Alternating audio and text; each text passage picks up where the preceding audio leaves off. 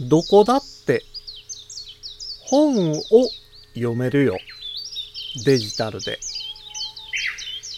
ページめくって読み進めよう。五七五七七の31文字でデジタルに関する単価を読むデジタル教室単価部です。読書は知識量を増やすだけではありません。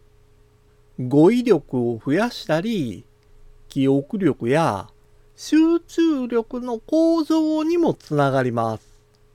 そのため、老若男女問わず人気の高い趣味ですよね。そして読書も今ではデジタルの時代なんです。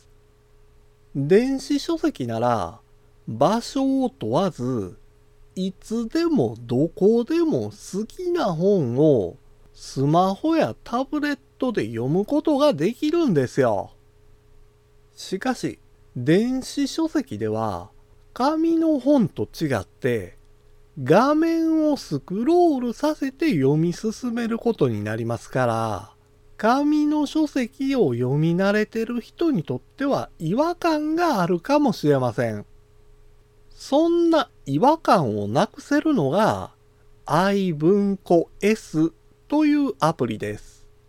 スクロールではなく、紙の書籍と同様に、ページをめくって電子書籍を読み進めることができるんです。今回の単価は、画像付きでインスタグラムやツイッターにも投稿しています。また、デジタル教室では、アプリやパソコンの使い方などの情報をウェブサイトや YouTube、ポッドキャストで配信していますので概要欄からアクセスしてみてください。デジタル教室単価部でした。